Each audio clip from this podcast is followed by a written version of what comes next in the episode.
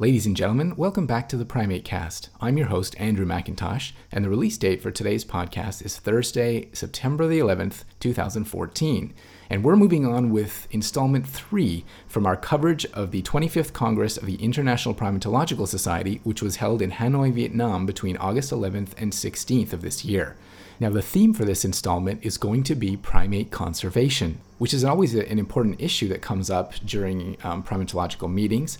But having had the Congress this year in Vietnam brought that really close to everyone's attention because Vietnam is a country that does have a lot of biodiversity of primates and endemic biodiversity of primates, but unfortunately, many of those species are critically endangered or close to being critically endangered.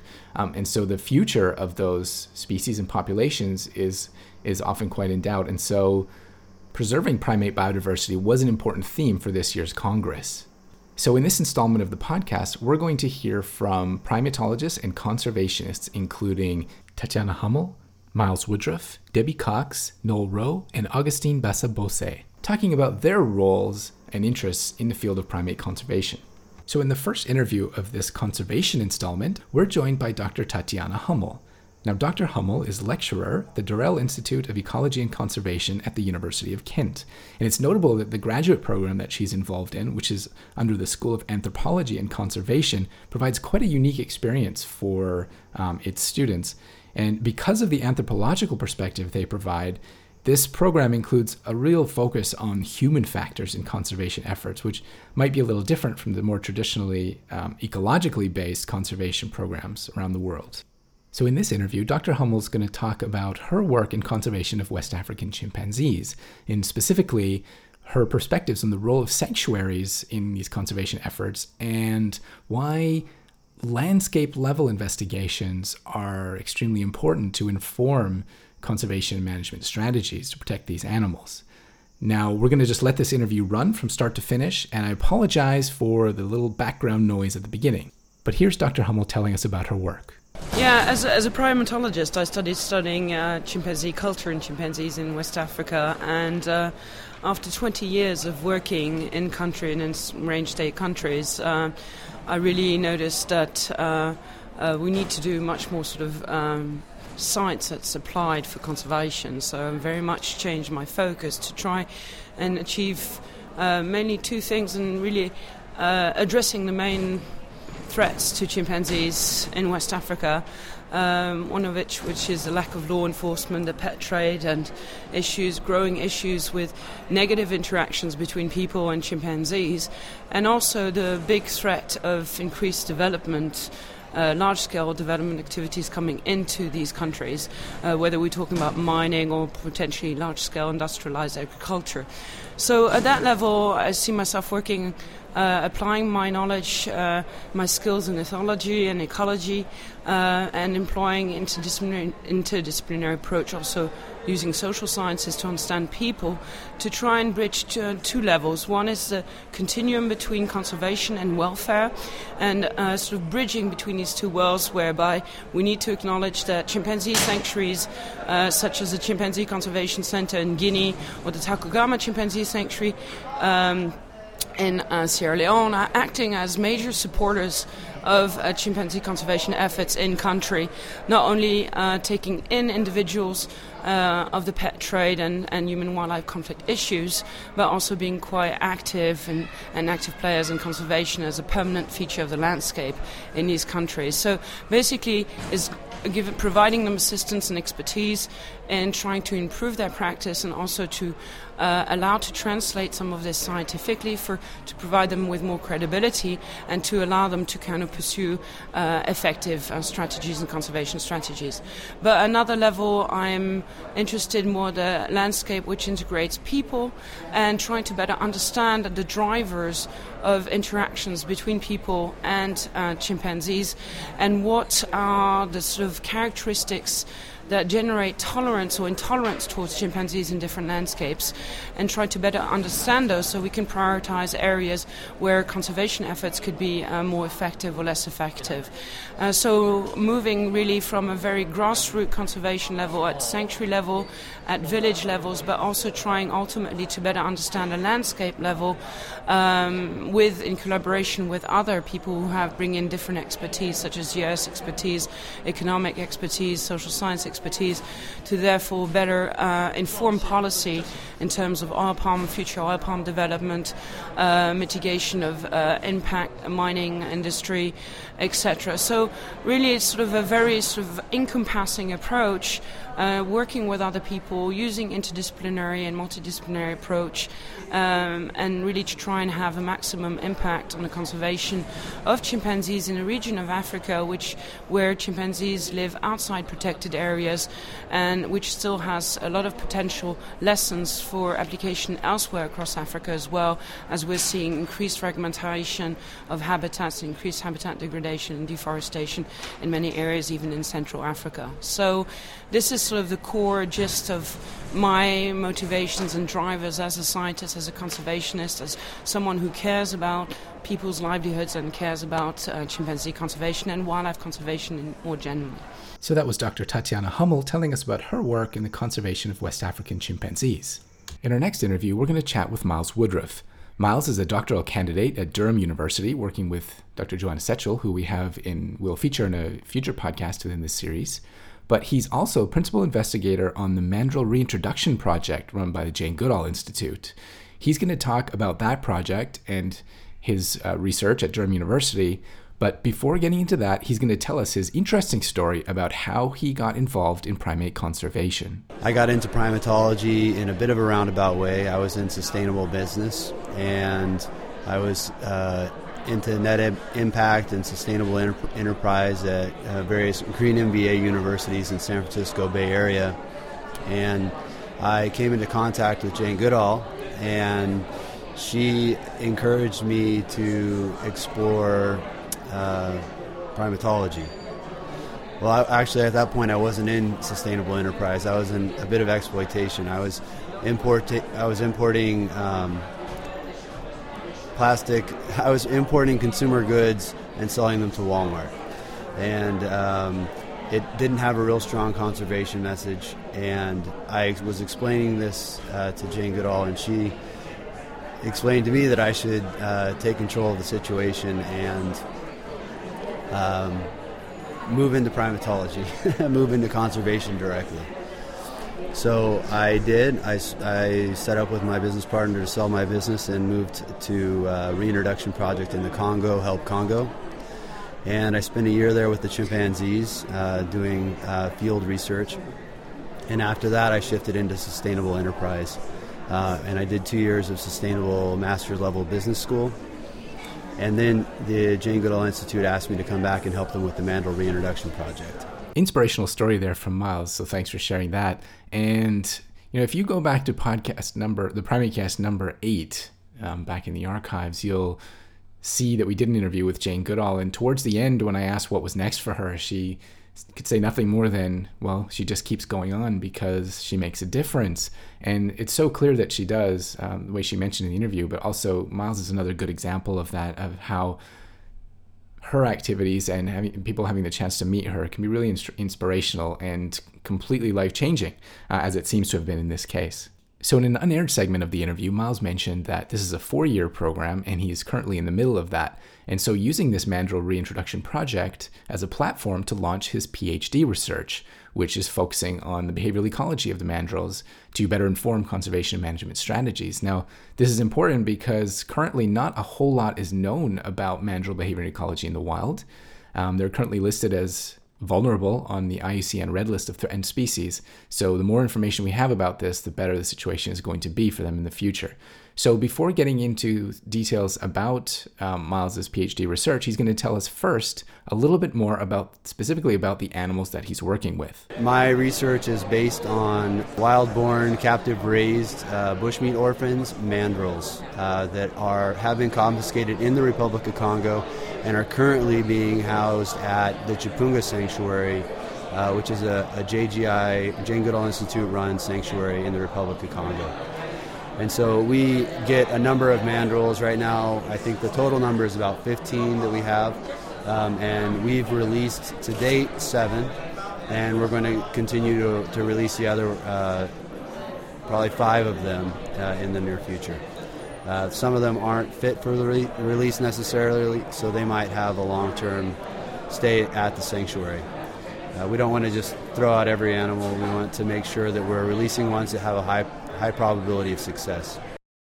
So this issue of orphans of the bushmeat trade crops up all over the place, and you know, going back to Jane's Jane Goodall's podcast, um, it was an important impetus for the Jane Goodall Institute's establishment of these sanctuaries in Africa, and even more recently, uh, Joe Belitsky in the last podcast was talking about um, this issue as well uh, in terms of in terms of perhaps changing the way that we think about the management of those animals while uh, before the reintroduction process occurs.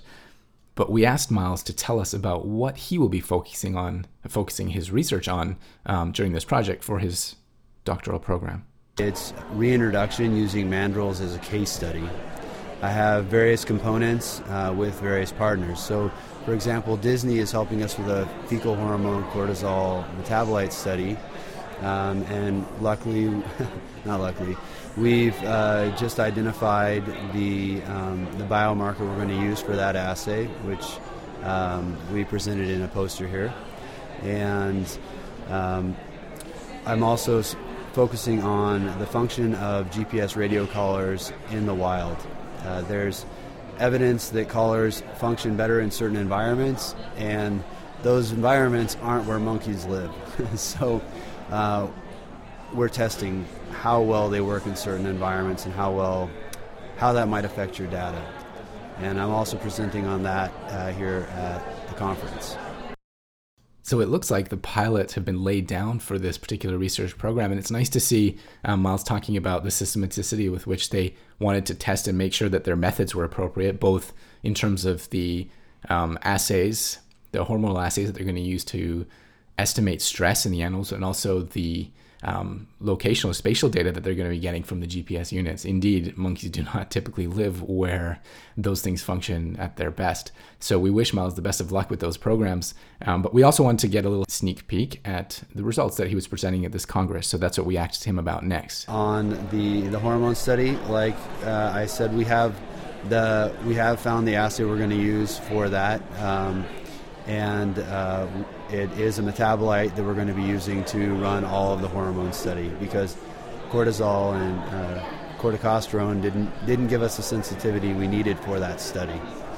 Uh, so it, it, will be a metabolite, and we are going to be publishing that soon. And also for the collar study, we found that where the animals are in the forest is go- definitely affects how the collars function and also the animal's use of the forest affects how the collars function.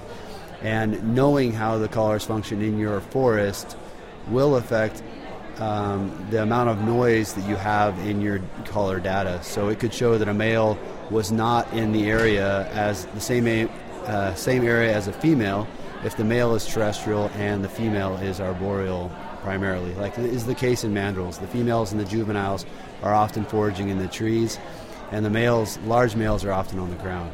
So their GPS data would be very different. So where they are in the forest introduces uh, a lot of noise. So that was Miles Woodruff telling us about his PhD research and the Jane Goodall Institute's Mandrill Reintroduction Project. A little disconcerting at the end there about the dubious results produced by those GPS collars. So, just a quick reminder that you are listening to the Primate Cast's coverage of this year's 25th Congress of the International Primatological Society, which was held between August 11th and 16th in Hanoi, Vietnam. Now, in our third interview in this conservation installment, we're joined by Debbie Cox. So she spent the last 20 years working as a technical advisor for the Jane Goodall Institute, with a focus mainly on East Africa, but also in Central Africa's Congo Basin. And she's going to tell us first about the Jane Goodall Institute and its mission. The Jane Goodall Institute has been doing conservation programs since 1986. Prior to that, the focus of the Institute was actually just supporting Gombe Stream um, Research Centre and the long term study of chimpanzees at Gombe Stream in western Tanzania. But in 1986, Jane did a flyover, and it was for the first time that she really fully understood the impact of the human development around Gombe Stream and chimpanzees. And when she went to the Understanding Chimpanzee conference in Chicago, it was she realised that what was happening in Tanzania wasn't in isolation; that it was happening everywhere across Africa, and that she needed to make a shift of what her focus was. And so she decided to leave the field, leave that in the hands of others, and become an advocate and fundraise to do conservation for chimpanzees. So, again, if you go back to our interview with Jane Goodall um, in podcast number eight, you'll hear that she does talk about this as well, how um, her activities were focused on the chimpanzees at Gombe and, and the research activities there. But then there was a meeting in 1986 in Chicago on, on understanding chimpanzees where the actual conservation concern and threats to the animals really became apparent to her. And as she mentioned in the interview, she just came out of all of this an activist, and obviously a very good activist um, who's had a very, very big impact uh, around the world. Now, Debbie goes on to tell us here about the current strategies of the Jane Goodall Institute and where they plan to take their efforts um, in the coming years. Just recently, the Institute um, has undergone a strategic planning for our chimpanzee conservation programs, and our target or focus is going to be trying to save in the next 30 years at least 85% of the chimpanzee populations. Of course, that's not something the Institute's going to do alone because we're a small organisation. We are hoping to form very strong collaborations with other organisations and leverage support um, to just work collaboratively together for a common cause, which is the the protection of chimpanzees' habitat and chimpanzees themselves. At the moment, the Institute's focus is in Tanzania, Uganda, the Democratic Republic of Congo, and the Republic of Congo.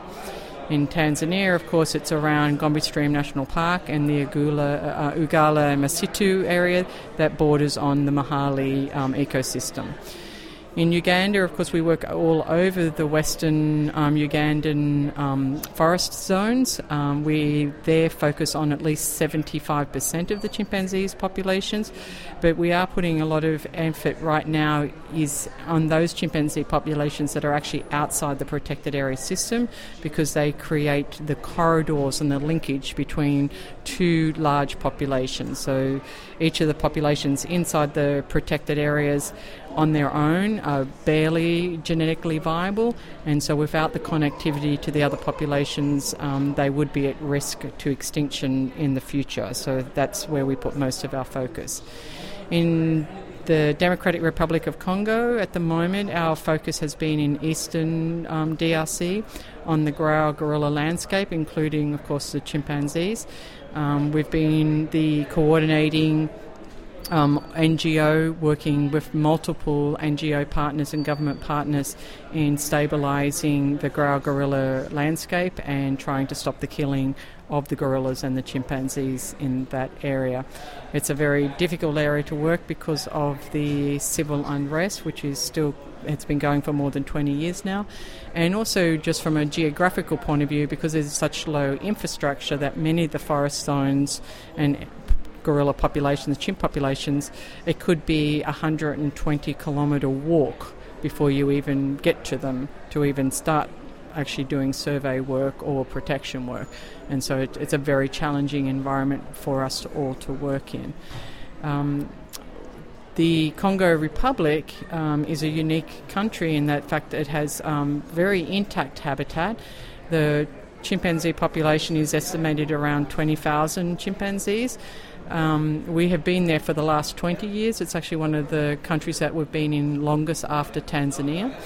And uh, our main focus had always been actually just captive care of confiscated orphans, um, assisting the wildlife authorities in their law enforcement program. Um, but right from the beginning, we also were involved in habitat protection with the Tchimpounga uh, Reserve, Nature Reserve, and more recently, in the last 10 years, we've put a lot more focus on education and public awareness. And we've found some very interesting results, particularly with our public awareness. We've been focusing on roadside billboards, um, making sure that people understand what the laws are in the Congo and the protected status of the apes, and trying to create um, a sense of pride for the Congolese in having these apes in their countries, making them realize how special they are in the world to actually even have the two great apes in their country. We uh, also, with that, have done uh, a children's TV program called Super Kodo, which has been very successful. We've actually um, defined our success in the fact that we've been pirated and sold on the streets, even though it was a free TV program. Um, that we were giving out to the TV stations just to air for nothing. And this TV program uses a local boy, um, these a child from our own staff who gains special powers from a forest siren and goes around and saves wildlife and other animals, domestic animals, and also the environment. And his school friends help him do that as well. And so it's all done in local language and now a little bit more in French. And it's a very popular series. We're up to episode 14 now, and we even find adults watching it and commenting on that program, which is great fun. And we've seen from our results of our surveys with the people on the streets with the billboards that people are reading the billboards and they are, have a change in attitude and also in practices. So prior to the billboards going up, when we surveyed the people on the street, we would do 100 people per town and we'd do at least 10 towns. Um, nobody ever mentioned that a consequence of having a chimp or gorilla would be that you would go to jail. After the billboards went in, almost everybody would say you could go to jail. So we thought that was really good that people under, uh, understood that. And to go alongside that is um, in the last uh, year, we've only had one chimpanzee come into the sanctuary. Um, our average rate used to be seven per year, and now to only have one. And last year, we only had four chimpanzees come in, but of those four, two of them actually we knew about at least more than a year earlier. But we had been waiting for the wildlife authorities to actually do an arrest because that's one of the uh, stipulations with ourselves now with the wildlife authorities that for us to receive the chimpanzee, they have to actually arrest the person. They can't just go and take the animal and then bring it to us, and there's no consequence to the person who had the chimp. And that seems to be the word is getting out, and I think people are much more concerned now of the consequences of their actions. And so we're definitely seeing a very big downturn in the trade in chimpanzees in the Congo Republic. So that was Debbie Cox, technical advisor with the Jane Goodall Institute, telling us about their activities. And we do hope, uh, with their public awareness campaigns, that those trends of reduced numbers of chimpanzees coming into Congolese sanctuaries will continue in the long term. Uh, would be a really nice sign of the success of those activities. And just momentarily, I'd like to go back to the um, other educational programs they have producing children's, um, so book books uh, to raise awareness in children and educate children about the ongoing struggles of wildlife in their um, local areas. And it reminded me a few years ago in 2010 when Alison Jolly was given the Lifetime Achievement Award um, by the International Primatological Society. And during her acceptance speech, she actually read from, I believe she read from one of her stories about lemurs. Uh, and so that was another big part of her her work, not only just the research, but um, the really sincere and dedicated activities that she put into conservation and raising awareness about the plight of the lemurs in Madagascar and biodiversity in general. So, so that was a really nice and touching moment during that 2010 conference, which occurred in Kyoto. Um, and so I think that these types of programs can really do a lot of good around the world, um, starting people really young. And of course, kids you know, we're at that age, we're always going to be so fascinated with the natural world. And so just tapping into that can have real power. So we wish Debbie Cox and the Jane Goodall Institute the best of luck uh, in the future. In the fourth interview in this installment of the Primate Cast, we sat down with Noel Rowe. Now, many of you will know that name uh, as the author of that iconic book, The Pictorial Guide to the Living Primates. But also, um, Noel is the founder and director of Primate Conservation Incorporated. So, for any field workers out there, particularly those who work on uh, endangered species of primates, uh, will may have come across that organization as uh, in the context of trying to receive funding for their projects. I myself was on a project as a young graduate student from the University of Calgary working with Pascale Sicotte um, on the West African black and white colobus monkeys in Ghana. And so we received some support from that uh, organization as well. Now, he's also managing editor of the All the World's Primates project, which is kind of picking up where the pictorial guide left off. He's going to start this interview by talking about his work through Primate Conservation Incorporated. My conservation work uh, with primate conservation is to give grants to study and protect the least known and most endangered primates in the world in their natural habitat. So, what we've done over the last 21 years is to give small grants uh, and matching funds to primate field workers and conservationists in 29 countries. We've given over 500, given money to over 500 projects, probably, uh, I think 1.2 million dollars at this point uh, has gone to primate protection and study. We have two granting periods in September and February. Um, if you go to www.primate.org, you can find out much more information about who we've supported or get the uh, application materials. So, Primate Conservation Incorporated doing great work for studying conservation of primates, particularly endangered primates around the world. So, so please do check out that website, um, see what you can do, and take a shot at a grant. So Noel's going to go on here telling us about his other activities in primate conservation, um, beginning with the All the World's Primates project. My other uh, job in primates is to finish the All the World's Primates book. We already have a website, All the World's Primates uh, small case dot org. Um, and this is a compendium of information based on a database, uh, so it can be queried. It has information on life history, diet, physical measurements, conservation threats, uh, behavior, of course, the taxonomy, uh, and I think a couple of other uh, categories of information. It has video, it has photographs, it has audio if we can find it. Uh, so you can hear gibbons sing, you can see Indris singing uh, in video. Um, all these charismatic species. Um, it's based on the work of over 200 primatologists who have are experts in their field. Most of them have studied the primates in the wild that they they contributed the information for, and they so it is up to date with the taxonomy, and the references are somewhere over ten thousand. So it's a reference for more serious, anybody could use it and be interested in it, but it's really a reference for student students interested in primates, either undergraduate or graduate. Uh, they will find it the most useful. Indeed, an incredible resource they're building um, from from Noel and all the world's primates. I had a chance to look at the website, and though it is subscription based, I don't think any of us would feel um, too much pain donating to Primate Conservation Incorporated and supporting that cause. And it is just a nominal fee, so $40 US dollars for a, a, lifetime membership actually gives you all the access you could need to all the world's primates. So do check that out, support the website and the program, and happy surfing about primates.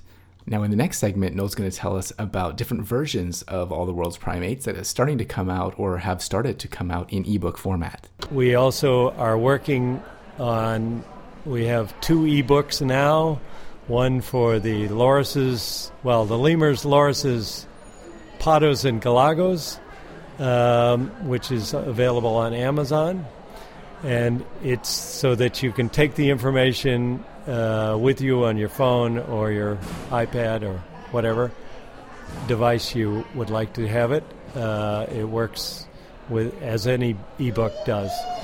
We also just came out with the All the World's Apes ebook. Um, which is just has all the apes, but it has all the subspecies and the species, and even one form that's not a subspecies but is a population that was in the literature a lot, and so we cleared up that it's it's a uh, not a not a valid subspecies, but it's an interesting population with that, does interesting has interesting behavior.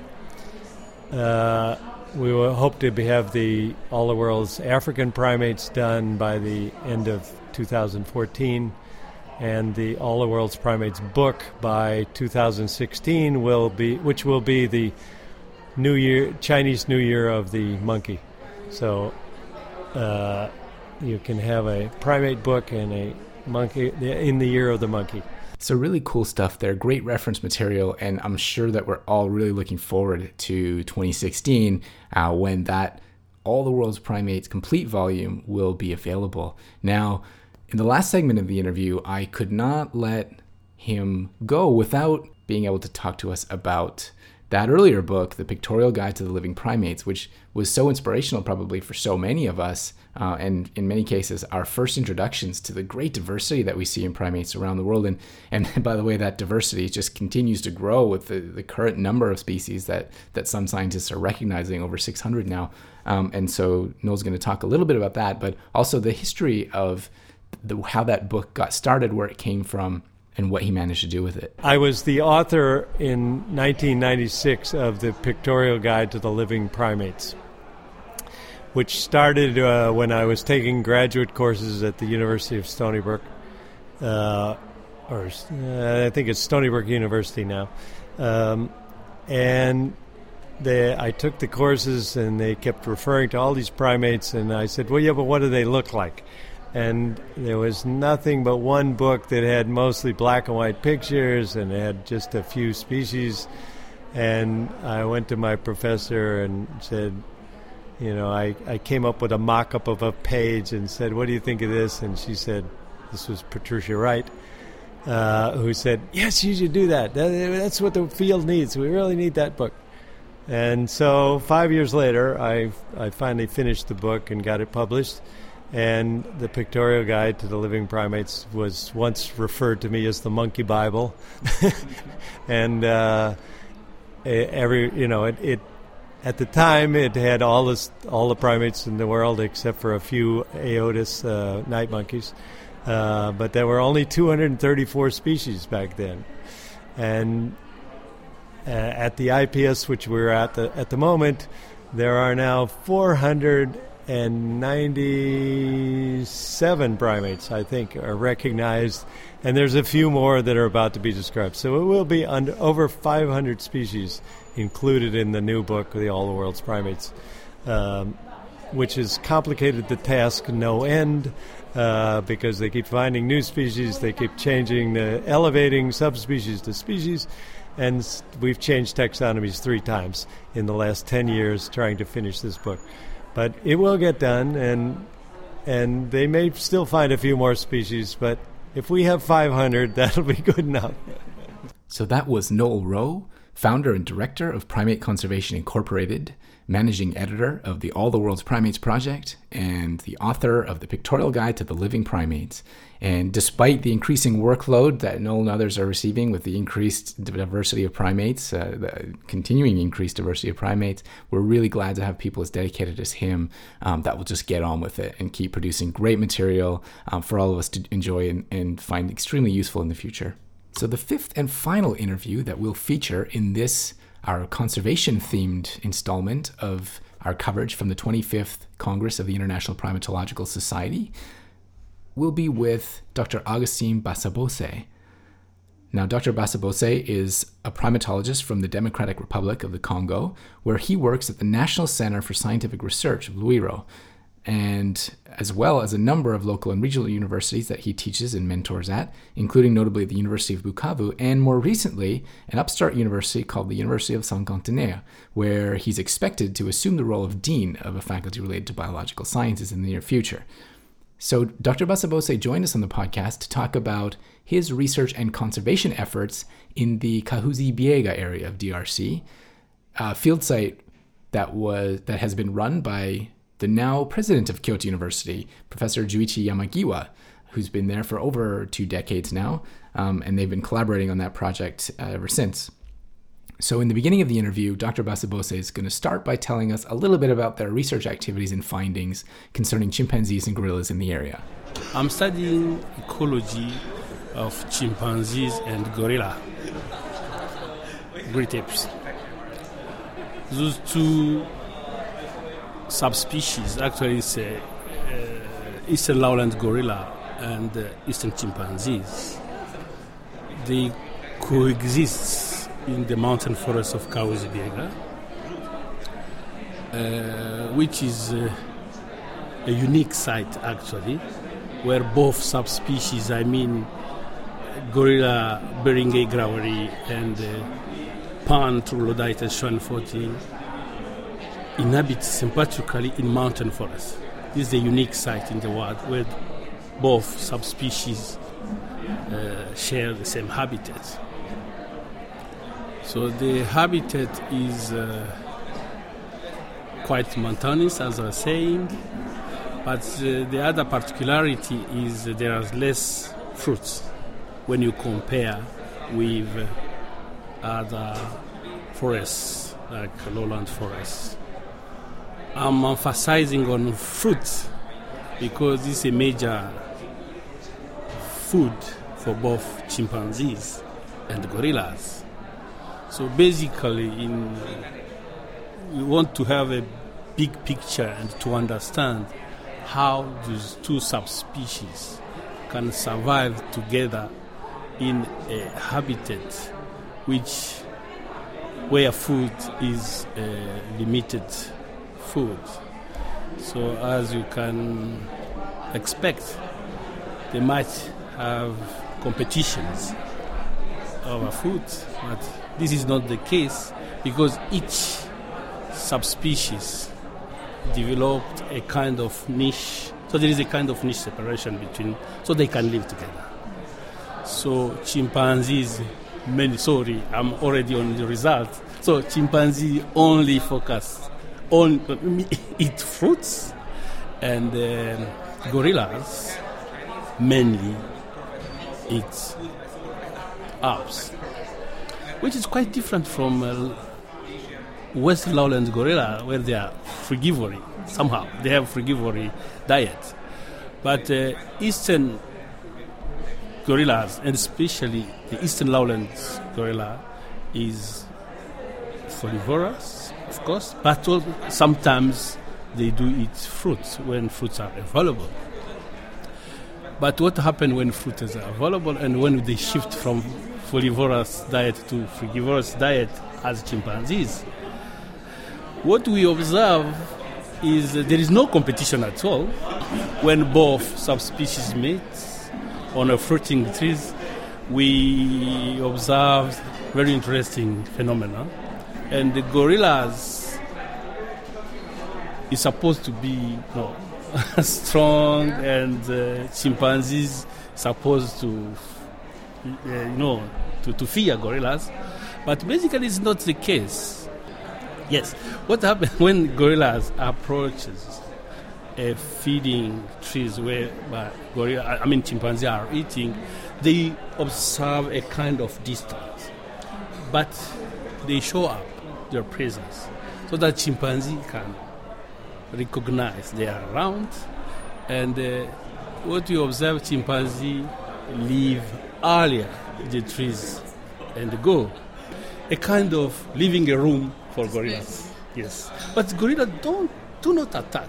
There is a tolerance when it comes on for food that's what we observed. Really it's interesting and we believe there are so many, many things to, to, to, to, observe to justify why those two subspecies are living together in a, a, a, a mountain forest, as I told you, which is characterized by less uh, fruits. I think it's quite fascinating to think about these two great ape species coming into contact in, in these potentially competitive scenarios where they may be uh, challenging each other over specific food resources in, in such a food limited environment, as Dr. Basabose explained. And I really love the way he explains this. It just kind of brings this this scenario to life, even though um, in the end it's often seemingly more common that nothing actually comes out of that and they just go off their se- separate ways. But uh, later in the interview, uh, in a part that we won't air here, um, Dr. Basabose did mention that in the area there are a number of chimpanzee communities, three to be exact, and, and numerous gorilla groups within their specific um, heavily or intensively studied study site. Um, there are there's one chimpanzee community and two gorilla groups, and with a heavily um, overlapped set of home ranges. And so you can imagine that these kind of events would occur not infrequently. But of course, what we also have to remember is that not only are these great ape species overlapping in their home ranges, there are also local humans in the area. And so inevitably, that's going to cause some conflict. So we wanted to get Dr. Basabose's perspective on the human uh, primate, human and non human primate uh, interface there, the conflicts that arise, and what they're doing on the ground to kind of mitigate some of these. Yes, uh, we are interested in conservation, of course. Yeah, our project, which is uh, led by uh, Professor Juichi Yamagiwa from Kyoto University, uh, our project has good collaboration with local uh, communities. Especially, a local NGO uh, interested in conservation of course also in uh, also in um, human livelihood. Mm-hmm. So we support them. We support the the idea, and actually sometimes we work together, and uh, we provide advices when it's when uh, it's needed. Normally, people around Kahuzi Biega don't eat chimpanzees and gorillas. It's a taboo. I mean, part of the people. There is another side where chimpanzees and gorilla uh, are food for them. But in the in the site where we are working, uh, they don't eat actually, but they set snares to catch antelopes and uh, sometimes gorilla may you know maybe um, caught in their snares and uh, uh, yeah. So there is a pressure on the wildlife because it's an area where we have a high population density. Sometimes it can reach thousand people per square kilometer. You can imagine what pressure there is on the wildlife, and the majority of people are poor. They believe all resource should come from the park so there is a much, much pressure. Even if they don't eat on daily basis, I mean, in uh, the, uh, the, the, gorillas and the chimpanzees bushmeat as food, but there is another other pressure on firewood collection, sometimes uh, illegal mining, and as I said, poaching, duikers, and since duikers are sharing the same habitat with the gorilla and chimpanzees. So the great apes are also affected by this poaching behavior. Yes, so uh, there is a pressure uh, and there is a threat on the gorillas, but also there is a, another threat is, um, as I said, there is a high population density around Kahuzi Biega National Park, which means uh, population are very very close to the park. There is the park boundary. There is no uh, buffer zone, so sometimes gorilla and chimpanzees leave the forest to raid crops in peasants' fields, and those, those uh, it brings the, the, the conflict between local people and uh, the park. That's effectively the role of uh, the NGO, the local NGO, trying to to educate people the importance of uh, gorillas and chimpanzees.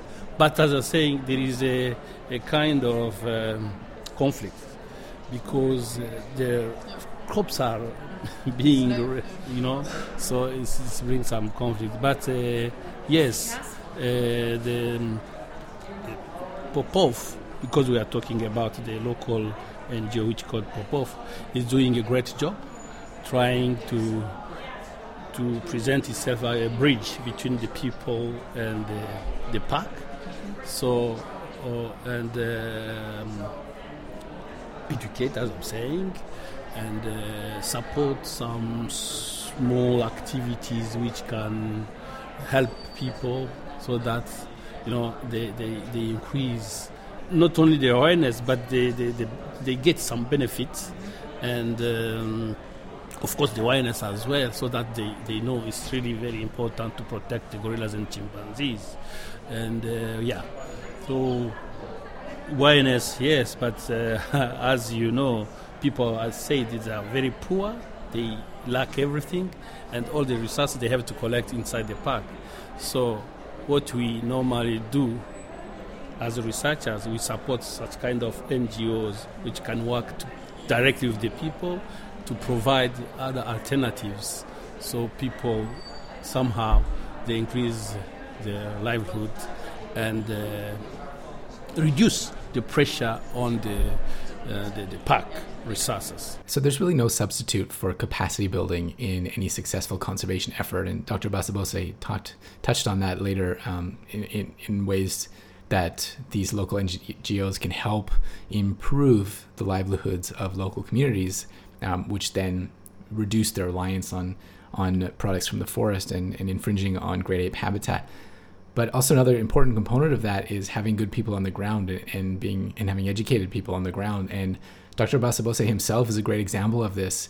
So obviously a very dedicated researcher and conservationist in the area, and he's had a long history of interaction with um, Japanese primatologist, and even spent some time at Kyoto University getting his PhD there. So he wanted to leave us here at the end of the interview just with a brief message, kind of expressing his thanks and, and the importance um, that having had that opportunity to come to Japan and study in Japan had on his future career. Yeah, uh, my work with uh, gorilla and chimpanzee led me to go to Japan, and uh, I was lucky in 2005 I did, uh, I presented my PhD, I got my PhD from Kyoto University and uh, under the supervision of Professor Yamagiwa, Juichi Yamagiwa. And uh, recently, last year, I was invited by Professor Tetsuro Matsuzawa to join the PWS, uh, whereby I'm an international collaborator. I'm very happy with that uh, position and uh, even now I'm here on invitation uh, by Professor uh, Tetsuro Matsuzawa to join this IPS. Thank you very much. And a big thanks back to Dr. Basabose for joining us on the podcast. Now, towards the end of the interview, there, he did mention this PWS program, and I should just clarify we talk about it in the introductory podcast to this IPS series, um, but I'll just reiterate that that stands for Primatology and Wildlife Science, which is a new graduate program, a leading graduate program launched this year by Kyoto University, accepting graduate students into a program that's, of course, designed to produce scientists and field, particularly field research, field researchers, um, but moreover to produce individuals who have extra skills in conservation and outreach activities, for example, and so Dr. Basabose has been invited into the extended international network of collaborators that are working together to make this. Um, this program happen and to provide different outlets and different networks for students involved in the program to get some more diverse uh, training opportunities or field research opportunities. And so, for anyone interested, you can go to the website. You can Google that um, Kyoto University's Primatology and Wildlife Science, or go through the CICASP webpage. We have links in our program page um, but do check that out. So I'd like to thank all of the guests we had on this podcast, on this conservation themed podcast of our coverage from the 25th Congress of the International Primatological Society in Hanoi, Vietnam, that included Tatyana Humle, Miles Woodruff, Debbie Cox, Noel Rowe, and Augustin Basabose. So that is going to do it for this episode of the Primate Cast.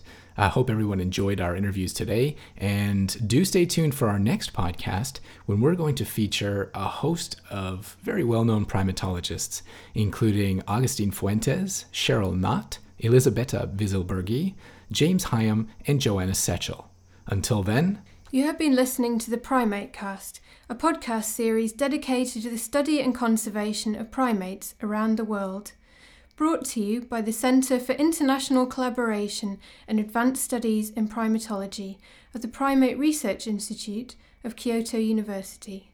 Visit us online at www.cicasp.pri.kyoto-u.ac.jp forward slash news forward slash podcasts and follow us on Facebook at www.facebook.com forward slash the primate cast and on Twitter